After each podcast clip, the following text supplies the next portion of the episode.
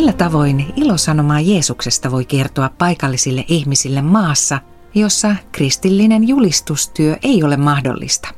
Muun muassa tästä kertovat tämänkertaisessa lähetysvartissa Kylväjän Itä-Aasian pioneerityöntekijät. Haastattelun jälkeen Raamatun opetusosiossa vuorossa on Kylväjän seurakuntatyön koordinaattori Katariina Leskelä.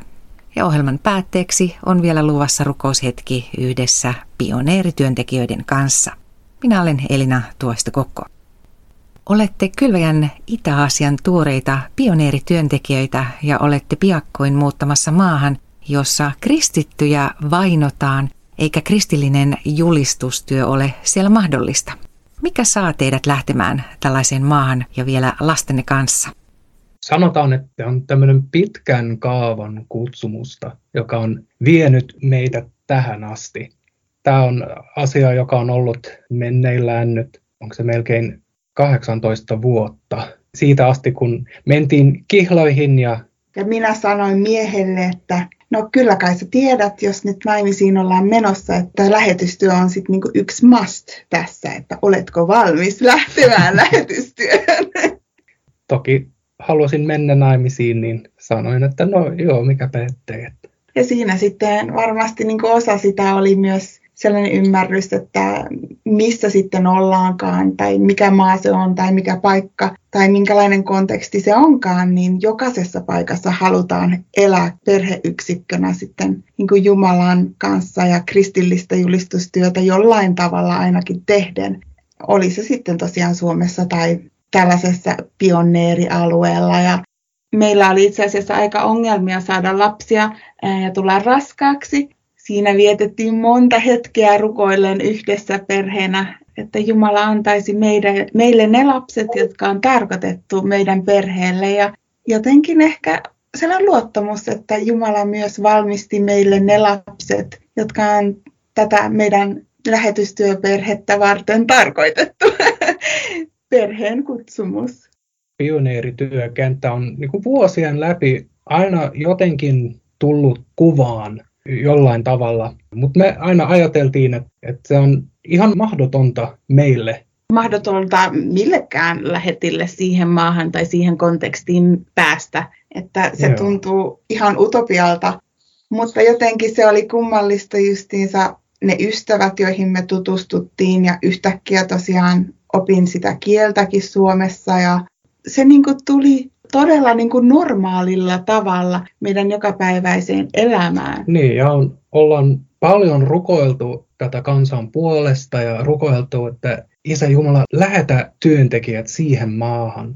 Yhtäkkiä huomaamme, että meillä on se mahdollisuus olla sitä rukousvastaus itse. Tällä hetkellä te opiskelette vielä kyseisen maan kieltä ja kulttuuria. Miten opinnot sujuvat? No minun puoleltani sujuu ihan hyvin, että vaikka tämä on vaikea kieli, mä ajattelen näin, että kun olen kerran suomen kielenkin oppinut, niin kaikki muut kielet ovat suhteellisen helppoja. että eiköhän tämä tästä vielä se ei riitä, että sä osaat vain nämä sanat, koska tämä on vähän tällainen niin kuin korkean kontekstin kulttuuri ja myös siinä pitää osata puhua niin kuin oikealla kohteliaisuustasolla. Ja nämä niin kuin tuo sellaisia haasteita tähän kieleen, että se ei ole pelkästään sitä kieltä, vaan se on kulttuuria, se on kontekstia, että sä pystyt sitten käyttämään tätä oikein, tätä kieltä siinä. Niin sen opiskeluun kanssa menee aikaa ja tästä syystä me sitten laitettiin meidän lapset paikalliseen kouluun täällä ää, niin, että he saa oppia sitten oman ikäisten kanssa just tätä kieltä. Ja... Kielikylpykoulu. Mutta ihan niin hyvällä tuulella menevät kouluun melkein joka päivä.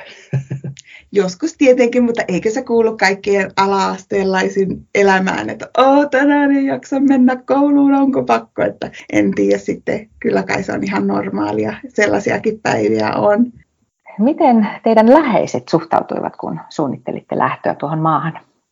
No minun puolestani heidän ensimmäiset reaktiot olivat sellaisia, että no menköön nyt ihan mihin vaan, paitsi just tätä maata. Onko teidän nyt ihan pakko tuohon just mennä? Niin.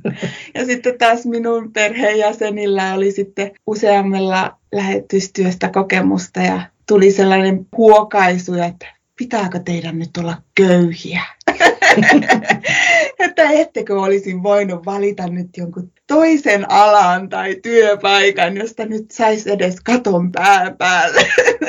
Mutta no, kai se Jumala tietää, että me tartutaan se meidän jokapäiväinen leipämme ja mm. siihenkin pitää uskaltaa luottaa tässäkin kontekstissa.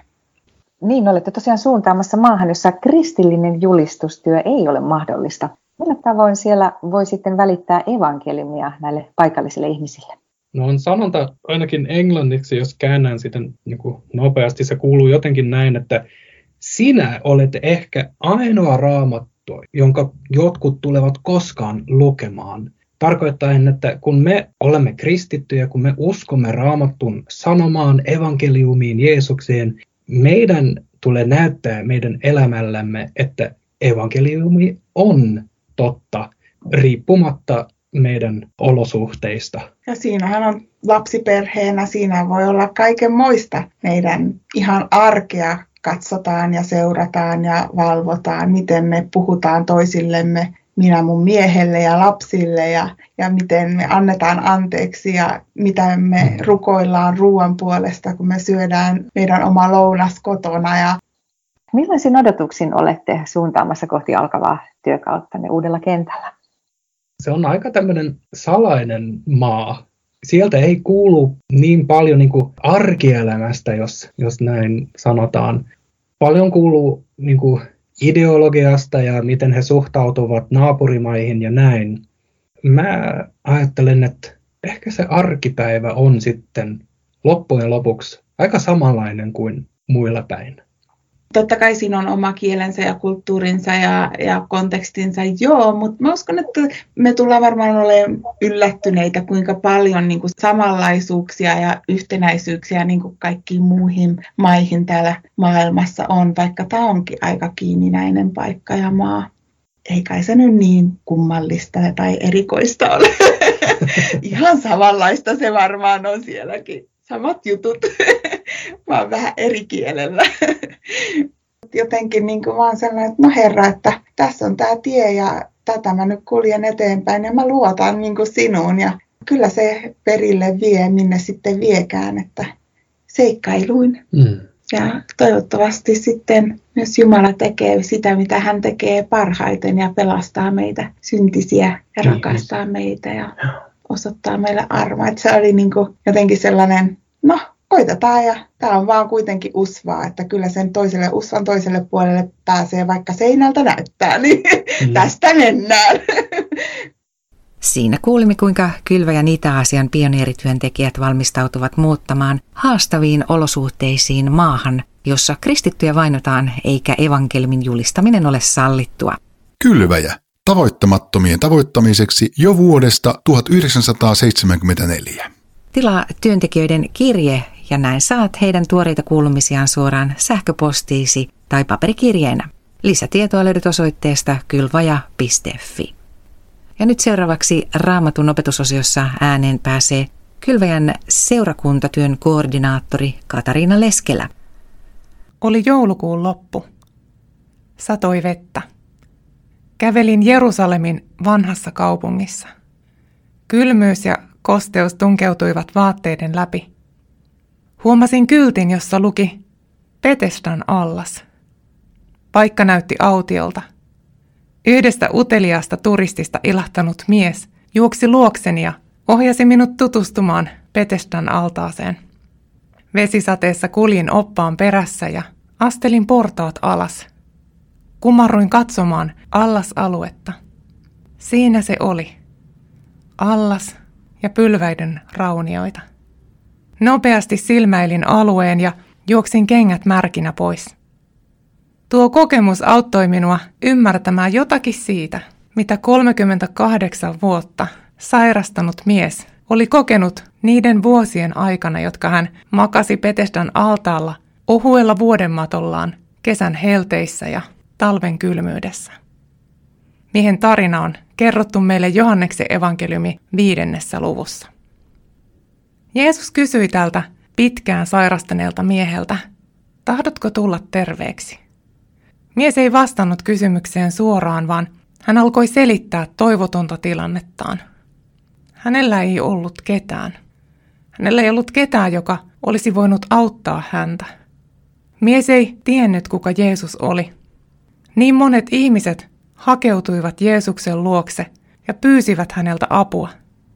Tämä mies sen sijaan oli laittanut kaiken toivonsa uskomukseen, että Petestan altaan kuohuvaan veteen astuminen voisi parantaa hänet. Juuri tällaisia uskomuksia maailma on täynnä, erityisesti siellä, missä hyvää terveydenhoitoa ei ole saatavilla. Jeesus sanoi miehelle, nouse, ota vuoteesi ja kävele. Ja näin tapahtui. Mies nousi, otti vuoteensa ja lähti kävelemään. Mies käveli temppeliin. Muistamme, että temppeliin eivät saaneet tulla ne, joilla oli jokin fyysinen vamma. Mutta nyt tuo mies sai 38 vuoden jälkeen astella sisälle temppeliin. Siellä hän kohtasi Jeesuksen uudelleen ja oppi tuntemaan hänet. Mies kertoi juutalaisille, että Jeesus oli parantanut hänet. Jeesus tuntee sinunkin tilanteesi. Hän tietää sairasvuosiesi määrän. Hän tietää koko elämäsi, kaikki vaiheesi. Jeesus tahtoo sinulle vaan kaikkein parasta. Me luulemme usein tietävämme, mikä meille on parasta. Me tuijotamme jotakin asiaa, kuin tämä mies tuota allasta, odottaen sitä hetkeä, että vesi kuohuu. Jumalan rakkaus meitä kohtaan näkyy yhdessä paikassa. Se paikka on Jeesuksen risti. Siihen me saamme nostaa katseemme tietäen, että Jeesus pitää meitä kädestä. Hän kuljettaa meitä kipujen ja sairauksien kautta kohti taivasta. Näin Kylväjän seurakuntatyön koordinaattori Katariina Leskelä, jonka tehtävä on kutsua yhä uusia seurakuntia viemään evankeliumia sinne, missä Jeesusta ei vielä tunneta. Ja tämän lähetysvartinhan voit kuunnella myös Kylväjäpodista, joka löytyy useissa palveluissa sekä kotisivuiltamme osoitteesta kylvaja.fi. Ja nyt lähetysvartin lopuksi rukoillaan vielä yhdessä Kylväjän Itä-Aasian pioneerityöntekijöiden kanssa. Ja kiitos taivaallinen Isä, että sä autat meidän lasten sopeutumisessa ja kouluasioissa ja sä annat kaikille meidän tiimissä ja tässä yhteisössä voimia uuden kulttuuriin ja kielen oppimiseen sekä arjen rutiinien hoitamiseen. Herra, auta myös meidän muut pioneerityötekijät viisumia terveysasioissa sekä uuden kodin löytämisessä. Herra, kiitos, että sä tuot apusi ja valosi työalueellemme, että sä avaat oven. Herra, sä näet, että monilla siellä on puutetta ruoasta ja muista elintarvikkeista ja ihmisyydestä. Anna ihmisten oppia tuntemaan sinut ja Jeesuksen kautta tulla uudeksi ihmiseksi.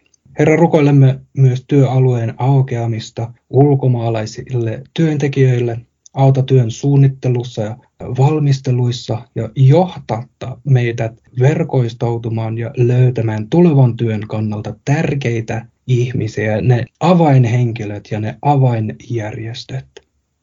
Joo, kiitos taivaallinen Isä, että sä siunaat meitä ja varjelet meitä ja, sä johdatat meitä iankaikkiseen elämään. Aamen.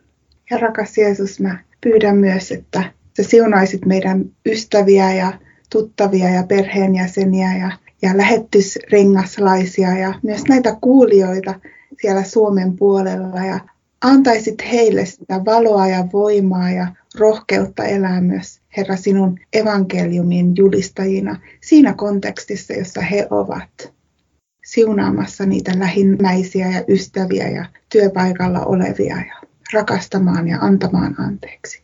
Kiitos, että me olemme tässä työssä heidän kanssa yhdessä. Jeesuksen nimessä. Amen.